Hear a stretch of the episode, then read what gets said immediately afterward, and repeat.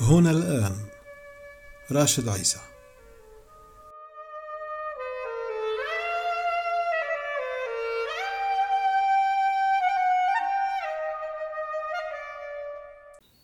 اذكريني، عبارة يعرفها الدمشقيون وكل من مر بربوة دمشق يوما، فهي مكتوبة على صخرة عالية هناك، يتناقلها السوريون كواحدة من صور الحنين.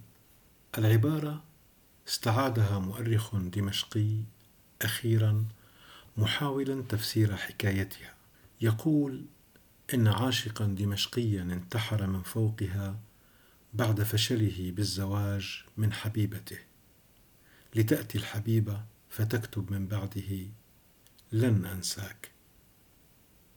يقول المؤرخ إن هناك من ينسب القصة إلى شاب يدعى محي الدين التركماني وصبية اسمها أميمة المعصراني، ويتساءل لماذا لم تصبح القصة بشهرة عشاق آخرين، روميو وجولييت مثلا.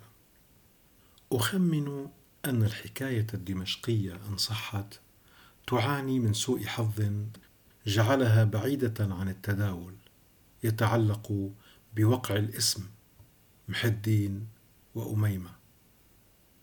حضرت في رأسي قصة فنان تشكيلي سوري عالمي عرفت اسمه الأصلي أخيرا، سبحان حسين لمحمد. تساءلت من أين له أن يصبح عالميا من وزن سبحان آدم لو بقي اسمه هكذا، حتى لو كان بيكاسو. لذلك يعيش عدد من نجوم التمثيل والغناء بأسماء مستعارة، لكن من كتب عبارة تذكريني لا يمكن أن يبدل اسمه، فهو لا يطالب بشيء سوى الذكرى. العشاق الأكثر أصالة لا يبدلون أسماءهم، لذلك هم في الظلال الأعمق والأبعد.